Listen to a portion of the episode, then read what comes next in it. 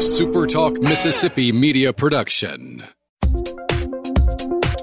He's the former president and publisher of the Sun Herald, and now he's on the radio. Welcome to Coast View with Ricky Matthews on Super Talk Mississippi Gulf Coast 103.1. Welcome to Coast View, the show that every single day celebrates the men and women who are making coastal Mississippi such an amazing place to live, work, and play. I have a great show today, but before we get to our guests, I want to share with you a quote that I actually just ran across it in one of my newsletters this morning, but it's from Tina Fey. And I thought that's pretty, Tina Fey, the comedian, she said this: say yes, and you'll figure it out later. Figure it out later. There's a lot of times during my career that I said yes to something knowing that there was a lot of ambiguity and I had a lot to learn fast.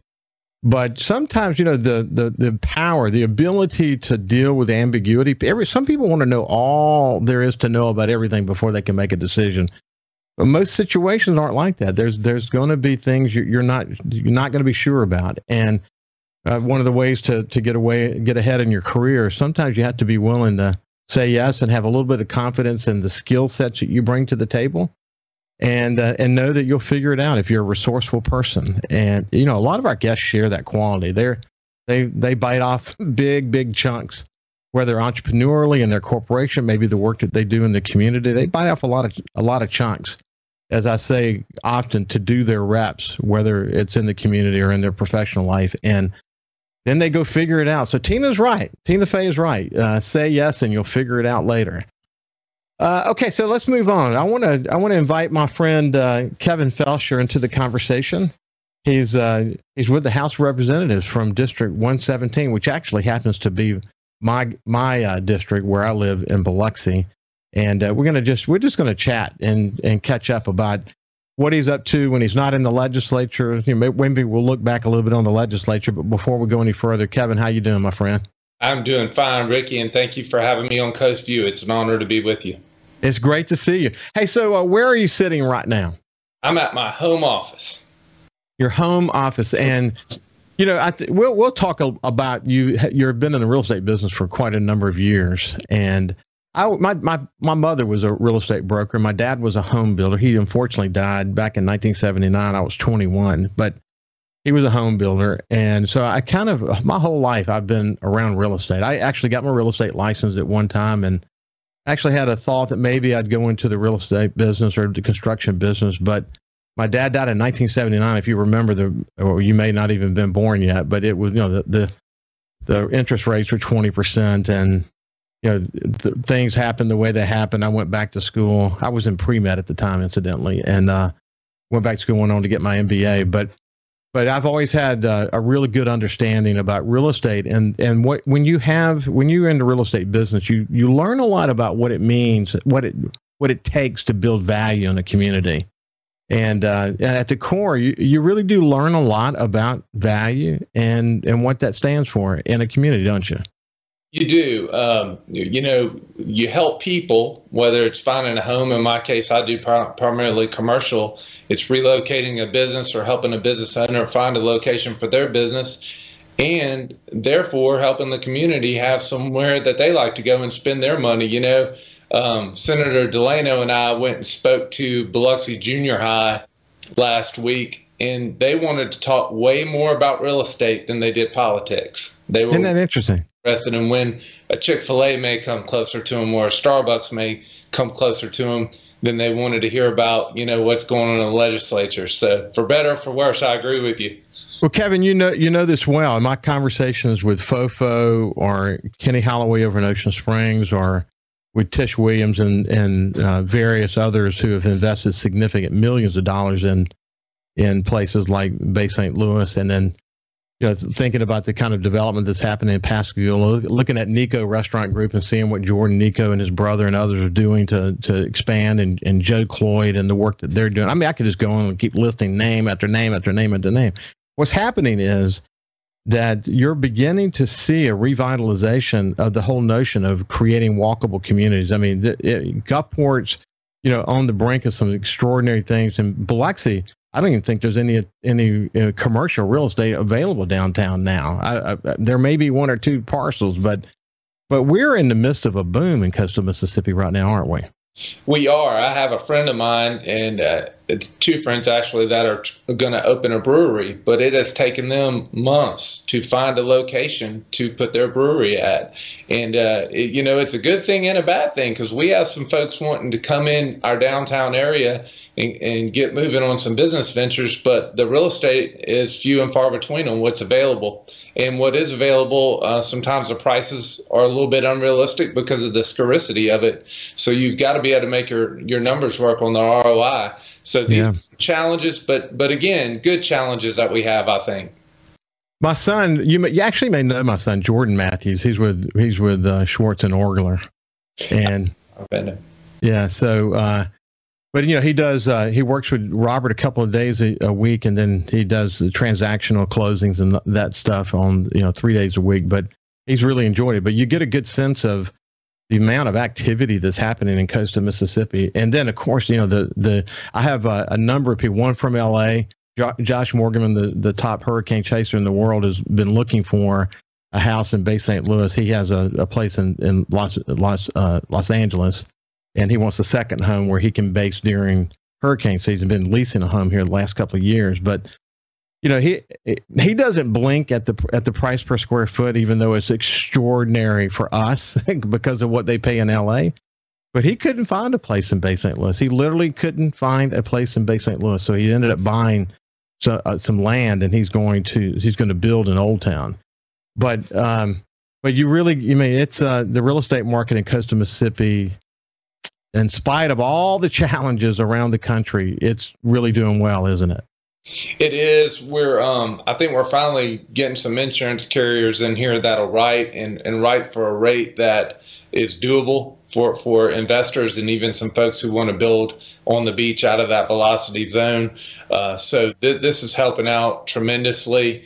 I hope that we can keep interest rates down. That's been real favorable for acting as a catalyst for people to still come in and invest. And of course, just the general leadership I think we have in our municipalities with Mayor Gillidge and Mayor Hughes, with a welcoming arm to people. Hey, we want you. We want your business. This has been very helpful too. No, I agree. I say it all the time. What's interesting about the collection of mayors we have across really just about all of the coast cities now is that they sort of went off and made their their situation. Now, Billy's been in politics for a long time, but during that time, he continued to build his business. So he's got a good business mind. And, Fofo made his money doing something else in computer science and whatever, and came to the city, and Kenny Holloway fits that same description. And, you go to Mayor Pascagoula, Mayor Moss Point. I mean, the truth is they all kind of made their living doing something else. They didn't look to, when they became mayors, they didn't see that as a promotion in life. In a lot of ways, they're just kind of trying to give back to the community. That certainly defines them, I think, really well. But we're lucky, man. We got a collection of mayors right now that they get it. That, I mean, certainly they're competitive with one another. That is for sure. But they're also incredibly aware that when they work together on common issues, coastal Mississippi is going to be stronger because of it, and they get it. Now, the notion of one coast. When I became publisher of the Sun Herald, I pushed really hard for what we call the South Mississippi strategy, working really, really hard. I mean, for years, and this history really well, Jackson never really had to pay much attention to coastal Mississippi because we were so busy fighting amongst ourselves. Right. And once we started getting our act together, certainly that began to happen before Katrina. But after Katrina, there was a clarion call that we had to work together. We had to find ways to find our common issues and work, build the coast in a positive way going forward. And we've made a lot more strides in that regard. I mean, you don't hear them talking in Jackson too many times these days about the coast fighting amongst themselves so that Jackson doesn't have to pay attention, do you? I don't. As a matter of fact, in the eyes of most of my colleagues, the coastal delegation is a venerable delegation to deal with, and not in a negative way, but just in the way that we do work in a harmonious fashion at the Capitol. And I really feel blessed to work among most of my colleagues here in the coastal delegation. I really do. Yeah, I'm pleased with where the coastal delegation is. You can always get better. You know, you can always get more aligned. But, you know, the nature of it, different personalities, people have different agendas. It's hard to bring the entire delegation together into, you know, one mode of thinking. If you were able to do that, then it wouldn't be a democracy. You know, the truth is they're representing, you know, that I was saying the House of Representatives where the rubber really hits the road, because people, you know, you can literally go knock, Kevin, can't you, on every door in your district if you chose to do that. And some are just not able to do that. And that gives you some insights about your district that may make it difficult for you to join in on everything in, you know, some harmonious way. That's just the reality. But if you can get there on 80% of the issues, you've made some great strides, haven't you? You have. And just in general, I think there's a misconception about the Capitol and the way we vote. You know, I would speculate that on 85 to 90% of all issues, we work well with everyone, the Democrats and Republicans. We respect each other. We go out to dinner. We talk through things. If there's a problem, it's handled, you know, in a respectful fashion, and we talk. And, of course, the same is true on the coastal delegation part. For the most part, we have a harmonious relationship and try to help each other where we can. You know, if I represent Biloxi and someone represents Pascagoula, in those two cities, there's a competing project. Of course, you know, you want the best project, and if they're both tied, well, I'm going to, you know, compete for mine, and that other representative or senator will compete for theirs. But at the end of the day, it's good for the coast is what we hope. You have to. I mean, we're the economic engine that drives the state, and we can never let anyone forget that. I mean, and one of the things that Jerry St. Pei said, that we can't be complacent. His biggest fear is that we will get complacent, that Ingalls is always going to be there. Chevron's always going to be there. The blue chip industries over in Stennis are always going to be there. The gaming industry is always going to be here. And John Hairston points out that since the early 1990s, when gaming came, that was a game-changing sort of added dimension to our coast economy. There hasn't been a game-changing, you know, thing like that since then.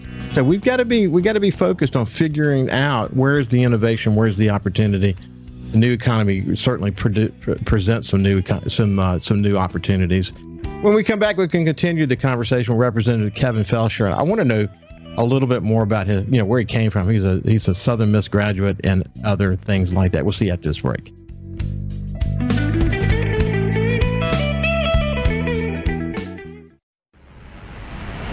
His love for the coast is why he's here. It's Coast View with Ricky Matthews on Super Talk Mississippi Gulf Coast 103.1. Welcome back to Coast View. You know, one thing about Coast View is this: I don't engage in politics too often. I have some concerns about the current U.S. congressional race down here, and I'm going to see how the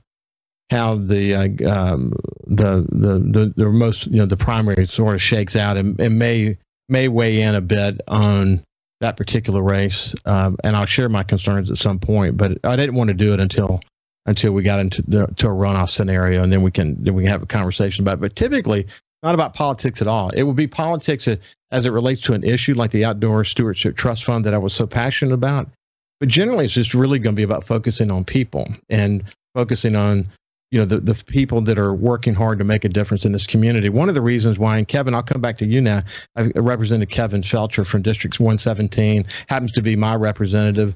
We met one time, the best we can tell, at a reception up in Jackson that had to do with the Outdoor Stewardship Trust Fund and your coalition, but the Outdoors Coalition. But I wanted to have a visit with him because I'm impressed with the amount of energy that he puts into the community. I think, you know, again, I mentioned to him off the air that some people talk a big game, but then they're not really doing their reps. In other words, they're not really engaged in the community in a way that they can really understand what's happening. The more in the trenches you get, the more you're going to learn about what's going on in the community. And I was impressed that Kevin has really been spending a lot of time in that regard. And we're going to come back to that in just a second. But Kevin, you went to the University of Southern Mississippi. You went to Biloxi High. You've got a couple of kids. You go to Our Lady of Fatima Catholic Church, which we attend from time to time. Tell me a little bit about, you know, your early life. Sure. Well, I grew up. I was born and sort of raised early on the point in Biloxi on Oak Street and Hoxie Street. And then my mother, single mom, moved to the west side of town, and we stayed in Boulevard Manor housing, and kind of made a swap. We'd go from the west end to the east end, and we'd hit the Boys and Girls Club on the east end and spend a lot of time there after school and just try to stay out of trouble. And then we come back on the west end, and there used to be a West Biloxi Community Center, and we go play basketball there. The key back then was just staying busy and staying out of trouble for us, because there was definitely a lot of trouble to get into. So that's kind of how I was raised. Yeah. Well, yes, I married Ann Bohanovich, so I married into the Point clique, you know, with Peter and Mark and Lisa and Ann, and terrific family. Her dad was Pete. Her mom is Miss Annette. You probably know them all, but I loved marrying into that family. As I've talked many times on the show, this mix between the French community, her father being a Melançon, and then of course her dad's side of the family being second generation Yugoslavian or Croatians, Bohanoviches. It's been cool to see the mix of cultures. So I have a real good understanding of where you came from. You know, Alan Picard is my brother-in-law. So, you know, I'm sure you know all those families, but you learn a lot about the core culture of Biloxi when you grow up in that part of the city, don't you? Absolutely. Just the different cultures. And, you know, I was born in 75. So as I was growing up, the Vietnamese community started integrating in, and that was a nice thing. Just all the melting pot of cultures is something that you don't get everywhere. And I've always had a firm appreciation for it, whether it be the foods or just the different conversations you can have. It's just been a tremendous place to grow up. I've not visited everywhere or anywhere close to it, but I can tell you Biloxi is absolutely one of the more interesting places, if you immerse yourself into it, that you can visit. So you're currently a broker associate with Coldwell Banker. Did you, Alfonso, by the way, commercial realty? Mm-hmm. Did you always know that you wanted to get into real estate, or did you kind of, you know, kick some tires along the way and then eventually decide that real estate was for you? I pretty much knew. I'd done an internship in criminal justice with Gulfport Police Department, and kind of felt that out a little bit, and then got my real estate broker's license, and I went with Carlene Alfonso pretty much right away, and I've never left. I think that's been like 16 years ago. She's just phenomenal to work with. It's a great company, and I love helping people, and you can do that in real estate, and you can make a little money with it, so it's a win-win. Yeah, I recognize that we don't have the time to list all of the community activities that you're involved with, but many of them, as I look down the list, the Heart Association, I chaired the Heart Walk one year, and I see others that I had involvement in along the way. But what drives you? Why? What makes you so confident that you have to be involved in the community to I don't, you know, what's your purpose as it relates to that? Tell me about that. Sure. I simply believe, and I try to teach my children this, if you don't volunteer and you don't give to others, you're not being a good citizen. And I hate to be critical, but I just believe it. And it doesn't mean you have to do everything, but do something. And for me, it's just been one thing after the other, and I love it. You know, I'll just give you an anecdotal example. You know, I did the Real Men Wear Pink, and from the Real Men Wear Pink, I got into pickleball. And I saw what good pickleball was doing people on a mental health level, on just a pure fitness level. So I became involved with pickleball, and they asked me if I'd be on the advisory board, and I agreed because I see the good works they're doing. So, you know, one thing kind of leads to another sometimes. And then there's other things like Crime Stoppers that I've been involved with for like 14 years that I just love. I know the good work that Mississippi Coast Crime Stoppers and Lori Massey's doing. So I've stayed on board with that. I won't leave unless they ask me to, as long as I can be a part. But and you've immersed yourself in a volunteer role around the Mental Health Association of South Mississippi. What made that such an important part of what you wanted to do? Well, you know, Ricky, as you asked me before, well, where did you grow up? Tell me a little bit about that. Well, my mother, single mother, suffered from mental illness from the time that I can remember. And I just remember that disease robbing her of kind of a lot of her life. And, you know, it kind of robbed my brother and I of a mom. So I said to myself, if I'm ever in a position to help others on that front, that I would.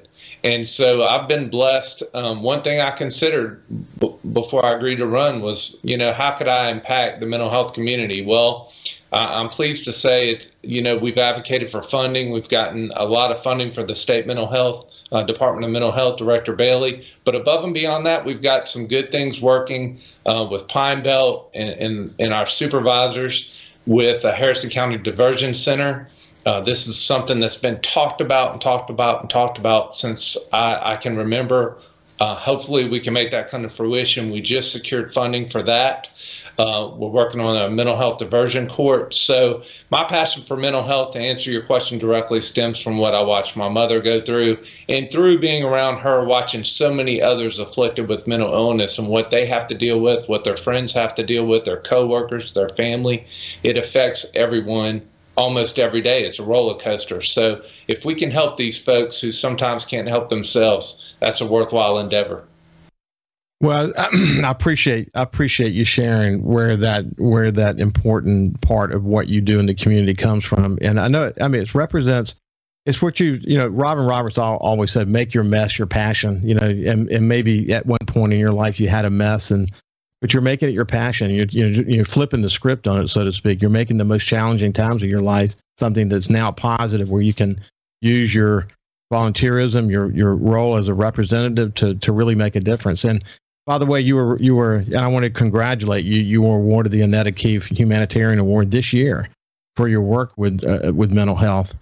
And I know that award doesn't just come just because someone might have voted yes on a bill or something. You have to work your tail off in the community to get that kind of recognition. So congratulations. I know it means a lot to you to. I wonder, you know, I bet it means a lot to you to get the recognition. You're probably not looking for the recognition, actually. You're just doing what you do. How did you view getting that award? Well, I'll tell you, I was on spring break with my family, and got a call from Kay Denault, director of the Mental Health Association of South Mississippi, and she told me the news, and I was floored and humbled. I'm not looking for the recognition, but it is awesome to get that call. I won't lie about that. It was awesome to get that call, and I'm proud to carry that banner, and I hope, you know, in some way I can inspire someone else to do the same. When I started the leadership awards at the Sun Herald, which are now the One Coast Awards, what I said about it, and I say this to you, and I think it's the same thing, that certainly the recognition is great, and it is a recognition of hard work. But what's great, what I think is even greater about it, is it's the opportunity to sort of hold you up as an example, so that others who may want to give and may want to make a commitment to the community, that they can see what you did to receive that award and be inspired by it, and then go aspire to do it themselves. And hopefully that's what comes from it. Because I see this all the time, that there are one of the great things about coastal Mississippi is we're incredibly resilient. We have 1,000 points of light. We've got all these organizations that are working together, but then we have these people that are working to fill the gaps, etc. And we're lucky in that we have people like you that are willing to you know, do your share, but we need more like you. Hey, listen, Kevin, we're going to continue to talk in the future. I look forward to staying in touch with you. And when you got a big issue that you want to talk more about, let me know, and we'll get back together again. But we're out of time for today. Sure. Thank you for having me, Ricky. It's been a real pleasure. This has been Kevin Felsher from the House of Representatives Districts 117 here in coastal Mississippi. I tell you what, we're gonna go to break, and when we come back, we'll continue the conversation. See you after this break.